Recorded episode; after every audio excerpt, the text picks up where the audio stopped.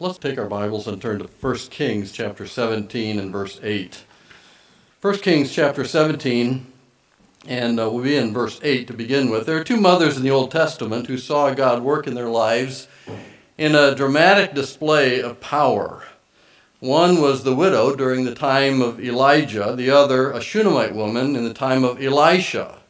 And both of these women saw their sons miraculously restored from death to life there are several resurrections in the Bible, three in the Old Testament, uh, six in the New, and then the resurrection of saints in Jerusalem when Jesus was crucified and rose again. But instead of focusing on those great miracles that took place in their lives, I'd like to consider the faith of the first mother, the widow of Zarephath, and how God provided miraculously for her physical needs. Being a mother, can be difficult at times. Moms have, moms have a built in love for their children. They make sacrifices to provide clothing, to give food to eat.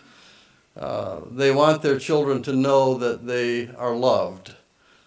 And here's a woman who is at the end of her resources.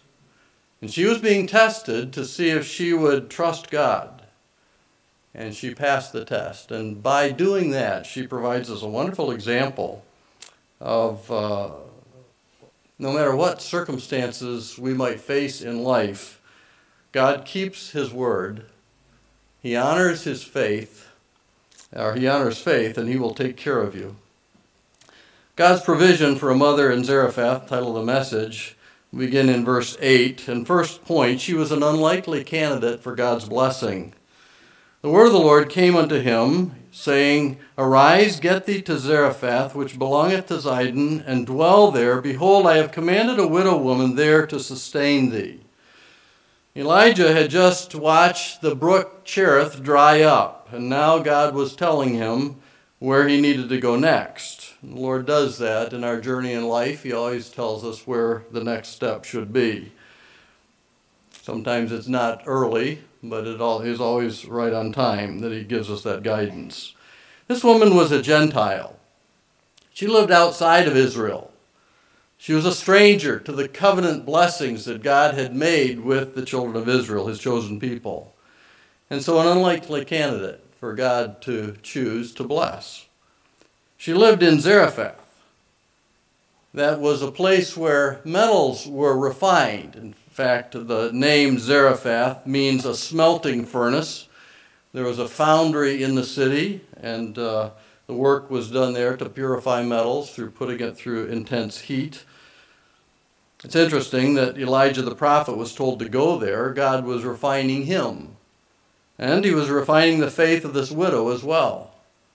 Uh, they were both going through the fires of testing, and God rewarded their obedience, He rewarded their faith. Zarephath, not only a place of, of testing, it was a dangerous place. Elijah told Ahab back in verse 1 As the Lord God of Israel liveth, before whom I stand, there shall not be dew nor rain these years, but according to my word. And so they were in a famine, they were in a drought. And uh, it was all because of what Elijah told Ahab. The Canaanites worshiped the false god Baal they thought Baal was in control of the weather. He controlled the sun and the rain. He controlled storms. He's usually depicted with a lightning bolt in his hand. He was responsible for the production of crops because of the rain that fell on the land. And Elijah's God, the one true God of Israel, was keeping Baal from doing his job, from sending rain. And so they're in this drought, they're in a famine. Uh, King Ahab's wife, you remember who she was, Jezebel. Uh, you know her reputation. There's a reason we don't name our daughters Jezebel. Um, but this is a dangerous place. Zarephath was loaded 50 miles, about 50 miles north of Mount Carmel. That's easy to remember on your map because it juts out into the Mediterranean Sea. But it's described, Zarephath, in, in verse 9, as belonging to Zidon. It was eight miles south of Zidon, or Sidon, 13 miles north of Tyre. Sidon was where Jezebel's father lived. His name was Ethbaal. Uh, it was the home of the priests of Baal that she had sitting at her table. At the end of this three and a half year drought, there's a standoff that we're all familiar with, with Elijah and the prophets of Baal on Mount Carmel. And that's where her prophets were slain. And yet, in this unlikely, out of the way, and dangerous place, God chose to bless a woman who responded in simple faith and in amazing obedience to Him. God often showed that while the Jews were His chosen people, He rewarded faith in those who were outside of the nation of Israel. There's a New Testament reference that shows how the ministry of Jesus was similar to that of Elijah. It's Matthew 16 and verse 4. The disciples were saying that some people thought Christ and Elijah uh, were the same. They, they, were, they, were, they were confusing the two identities. Because the only place that Jesus went to the Gentiles outside of Israel was Tyre and Sidon. That's where Jesus went to heal the Syrophoenician woman's daughter, Matthew 15. He also, you might think, well, he went to the Samaritans, didn't he? Yes, but Samaria was in the boundaries of Israel. And so there's that connection with Elijah and Christ. Well, don't ever think that just because of where you were born or how you were raised, that you are somehow at a disadvantage, that God can't work in your life. God often uses those whose lives are considered uh, out of the way, unlikely, candidates for His grace. He often chooses to use just them. This lady was a widow. She didn't have much of the world's possessions. Being a widow in biblical times was, was extremely difficult. And now there's this drought in the land, and Elijah was the one who prayed that that rain wouldn't come, and it, had, it won't rain for three and a half years. But God cares about widows. I love the verses in Scripture that talk about widows and orphans. In the Old Testament, well, there are three at least. Um, Psalm 68, verses 5 and 6. A father of the fatherless and a judge of the widows is God in his holy habitation. God setteth the solitary in families.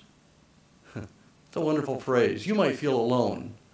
Uh, but God will put you among friends. He often does that in a church family. And it's a wonderful answer of this, uh, or fulfillment of this Psalm 68, verse 6. He'll take care of you. Psalm 146, verse 9 The Lord preserveth the strangers, He relieveth the fatherless and widow. Proverbs 15:25 The Lord will destroy the house of the proud, but He will establish the border of the widow. Proverbs are written in parallels, and the, the proud and the widow are set in contrast with each other, and so is the house and the border.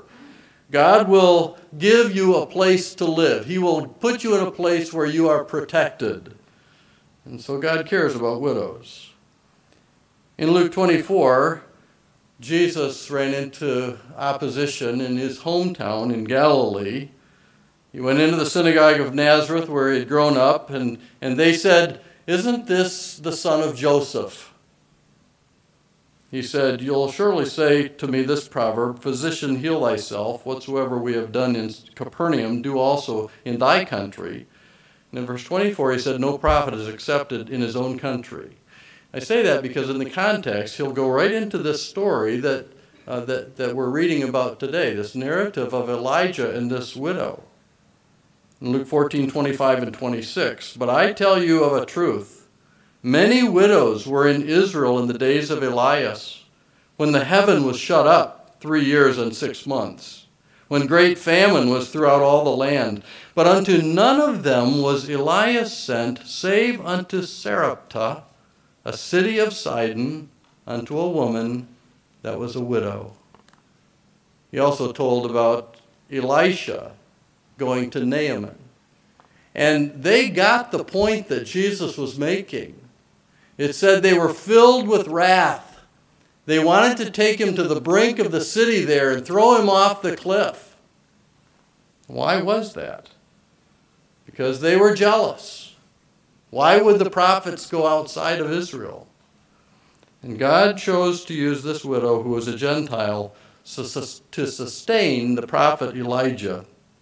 He often bypasses those that we think would be used, could, should be used, and chooses the weak things to confound the mighty. Paul writes about in 1 Corinthians chapter 20, uh, chapter 1, verse 29. He tells us why he, God chooses those kinds of people, so that no flesh will glory in his presence. She was an unlikely candidate for God's blessing. Secondly, God challenged this mother to stretch her faith by providing for others in spite of her own poverty. Let's look at verse 10. So he arose and went to Zarephath. And when he came to the gate of the city, behold, the widow woman was there gathering of sticks. And he called to her and said, Fetch me, I pray thee, a little water in a vessel that I may drink. And as she was going to fetch it, he called to her and said, Bring me, I pray thee, a morsel of bread in thine hand. And she said, As the Lord thy God liveth, I have not a cake, but an handful of meal in a barrel and a little oil in a cruse. And behold, I am gathering two sticks, that I may go in and dress it for me and my son, that we may eat it and die. Elijah arose and went. God had told him in verse 9, Arise, go to Zarephath. So he arose and went to Zarephath. He's obedient to everything that God tells him to do. And he meets this widow and asks her for water and bread. How, how would you feel if you were to go to someone that you knew had one meal left in their pantry and say, Could I have that? how would you ask? we try to, well, I, I don't want to impose, but this is what the Lord wants me to do. what a difficult thing to even ask. And he met the widow at the gate of the city. She was gathering sticks for a fire. Uh, one commentary says when he entered the town, he tested the first widow he saw by asking her for a drink. Her favorable response led him to request a piece of bread. I think, as I read this text, that she knew Elijah was coming. The Lord said to Elijah in verse 9, I have commanded a widow woman there to sustain thee. And, and I know that word commanded can be used two ways. It can be used, I have ordained this, I have planned this, but I, I rather think it can mean also, it's a, it's a very common word in the Old Testament, a, a command, a statement, something that was revealed to her. The Lord did that in the New Testament in Acts chapter 9, he told Ananias to go to the house of Judas on a street called Straight, and there he would meet someone named Saul. Or like Cornelius, who was told about Peter in Acts 10. So I think that this widow knew what was coming. Elijah had been getting bread and flesh or meat at the brook Cherith. Remember, the ravens came twice a day and delivered his uber meal. Now he'll be on a diet of bread. If, if God wants you, if God changes your diet and He wants to sustain you with bread instead of what you're used to, will you be content? Elijah was content without the meal because the bread he knew was miraculously provided by God. This widow responded honestly I, I, I don't have anything. I have very little. She knew Elijah was from Israel. Besides being dressed in his unusual camel skin and leather belt, he probably wore his mantle that showed that he was a prophet. And she gave her answer, calling on his God as witness to her words. Notice, Lord is in all capital letters, as the, the Lord thy God liveth, as Jehovah lives. First, she told him what she didn't have. I don't have a cake. I don't have what you're asking for. And then she told him what she did have a handful of meal in a barrel. Now, when we look at that word barrel, we think, well, that's quite a bit of food. But a barrel, the, the word here could mean just a, a small clay jar that she kept her grain in. And then the cruse uh, could be a saucer or a small clay vessel with oil in it. It wasn't much. And she told him her plans for those meager ingredients. I'm, I'm gathering two sticks. The word two there is shanim. It can mean several or more than one. So she's gathering these sticks to build a fire so that I can go in and dress it and prepare it for me and my son. In the next part of this narrative, we'll see that that son dies. We referred to it already as the miracle as Elijah brought him back to life, or God did through the hands of Elijah. And it says there that Elijah carried the child to the loft. It was upstairs where he stayed. And so I'm thinking that this was a preschool age child, someone whom he could carry. And she's saying, I, I, want, I'm just going to make this so that he and I can eat, and it'll be our last meal, so that we may eat it and die. It's the last of our food. It's inevitable that this is our last meal. We're going to starve and how this mother's heart must have been torn between providing for this small child and giving the food away to Elijah. No one would think she would be selfish for saying no to this request. But she knew that if she did, she would be saying no to God also. Last point, in verses 13 through 16 God provided as she obeyed. And Elijah said unto her, Fear not, go and do as thou hast said, but make me thereof a little cake first, and bring it unto me, and after make for thee and for thy son. For thus saith the Lord God of Israel The barrel of meat shall not waste, neither shall the cruse of oil fail, until the day that the Lord sendeth rain upon the earth. Oh, Elijah asked her, You go ahead and, and go ahead with those plans that you've made. But first, would you make me the cake? And then bring it to me. And then, after that, make one for your son and for yourself. He gave a word of comfort fear not. It's often scary to step out in faith, isn't it? He, he was asking her for something very unusual. He gave the task in simple, understandable terms. Go and do as you've said, make the cake for you, just like you were planning. But then he gave this additional task, and that was the critical test of her faith. Make me, therefore, a little cake first. There are two important words that struck me as I was studying this passage this week.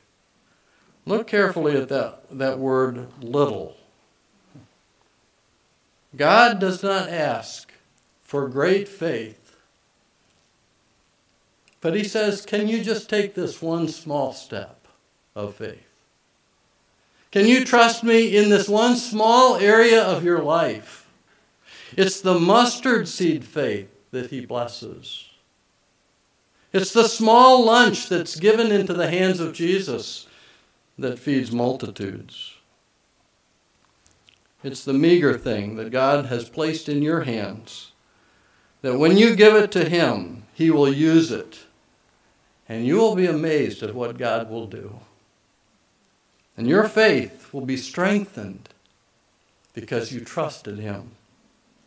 If you look back at Elijah's first requests, you'll notice the same thing. When, when, he, when he arrived at Zarephath, in verse 9, he said, Fetch me, I pray thee, a little water in a vessel that I may drink. Verse 10, Fetch me, I pray thee, a morsel of bread. Little is much when God is in it. Notice also the word first. The children of Israel, when they were harvesting their grain, would give the first fruits back to the Lord. And in doing that, they showed that they were trusting God for the remainder of the harvest, that there would be more to follow those first fruits. What a great lesson. We do not offer to God what's left over. What time is left after we've spent the day for ourselves? What strength we have when we're worn out, what monies are left in the paycheck after all the things that we've bought for that we think that we need. God says, Give to me first. and watch what I can do. I can't help but see the contrast between this widow's generosity and another character in the Old Testament, Nabal. David's men went to Nabal and asked for food, and Nabal said, Who is David, and who's the son of Jesse? There be many servants nowadays that break away every man from his master. Shall I then take my bread and my water and my flesh that I have killed for my servants and give it unto men whom I know not whence they be? Oh, she was totally different, wasn't she? The Bible says in Matthew 10:41, "He that receiveth a prophet in the name of a prophet shall receive a prophet's reward." The widow of Zarephath did just that. She received a prophet. She gave her last meal and a place to live, and God rewarded her faith with food for her household. Elijah gave her a promise based on the word of the Lord, and she looked, uh, she, she listened to what he said, and she took God at his word. It's a wonderful thread that runs throughout chapter 17 that we can follow that teaches us that we can trust what God has to say when we're obedient to it. It started in verse 2 the word of the Lord came unto him. This was to Elijah, telling him where to go next. In verse 5, so he went and did according to the word of the Lord. In verse 8, the word of the Lord came to him, saying, Arise, get thee to Zarephath. Now, here in verse, four, uh, in verse 14, Thus saith the Lord God of Israel, The barrel of meat shall not waste, neither shall the cruse of oil fail. Verse uh, 16, that same thing happened. They didn't run out of food according to the word of the Lord. And if you go all the way down to the very last verse in the chapter, and this is after her son has been restored from death to life, she says, Now this I know that thou art a man of God, and that the word of the Lord in thy mouth is truth. You can trust what God has to say. You can trust his word. What were the details of the promise about her meal and oil? The container of meal shall not waste. The word there means to come to an end, to be depleted. Neither shall the cruse of oil fail. Those two things that she said, I have very little of, shall not fail, uh, decrease, lessen, be abated. For how long? Until the Lord sends rain upon the earth. That would mean that the drought was over and the crops would begin to grow again. We don't know for sure how long it was for Elijah to be by the brook Cherith and then it dried up. Uh, 1 Kings 18.1 says that God told Elijah to go to Ahab in the third year of the drought. So he was probably fed by the widow of Zarephath for at least as long as two years. And she obeyed God, verses 15 and 16.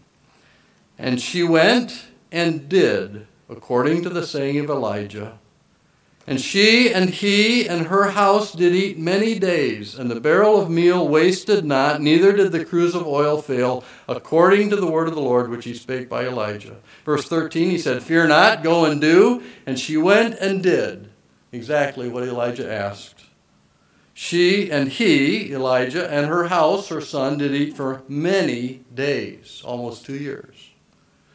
The grain did not run empty the cruse of oil never ran dry.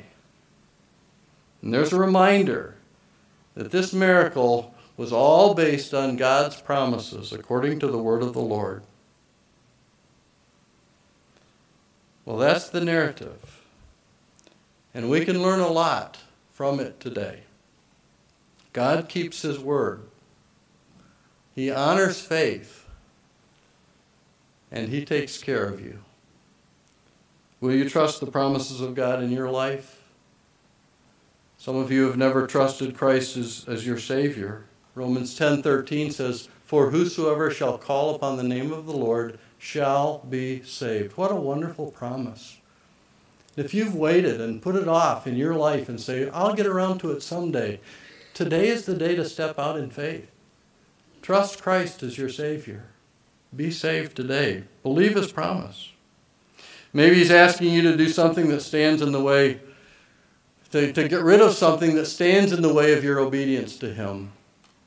And as we've been going through this passage, you've thought about that little thing that he wants you to do. that matter of faith, only you and Him know about it, maybe. Are you willing to be obedient? Set aside the fear. Set aside the rationalization that this is not a good move. If God has told you to do something, it's the best move you can make. And I trust that today will be the day that you surrender that area and remember that God will take care of you. Let's pray. Father in heaven, we thank you for your word. We thank you for this narrative in 1 Kings and for the obedience of the prophet and for the obedience of this mother. We thank you for the, the way that you have used it today to speak to our hearts. And I pray that if there's one here who does not know Christ as Savior, that today will be the day of salvation. And for the one that's been hesitant and holding back because of uh, fear and reservation, may they, in knowing exactly what you have to say to them, be obedient to your word. We pray in Jesus' name. Amen. Well, stand and sing 158 as an invitation hymn. It's a little unusual for an invitation hymn, but I, I think it says best what we need to hear this morning. 158 God will take care of you. If there's a decision you need to make and would like to pray with someone, we invite you to come as we sing this closing hymn today. Would you come?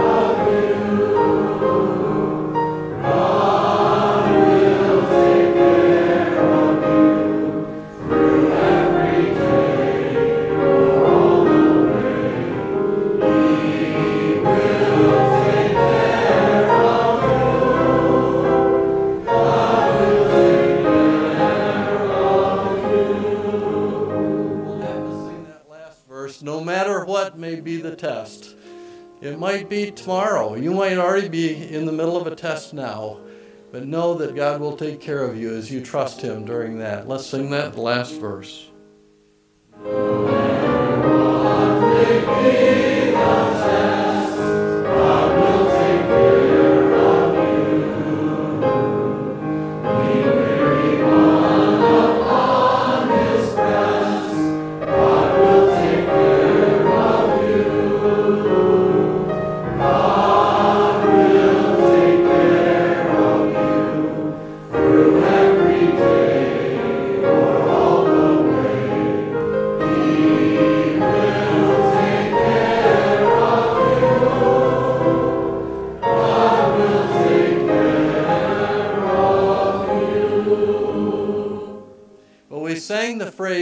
Times in that last hymn to remember that He will take care of you. Don't worry.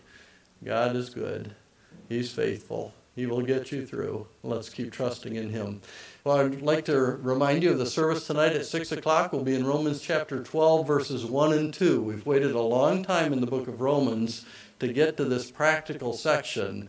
And there isn't a better highlight than those two verses to start that practical section. So I trust you'll be here tonight at 6 o'clock. Let's bow for prayer. Father in heaven, we thank you for your word. We thank you for the privilege that we have to meet in this country, to pray, to sing your praises. We pray that you will give us a boldness now to carry the good news of salvation to those that we see from day to day. We pray in Jesus' name. Amen.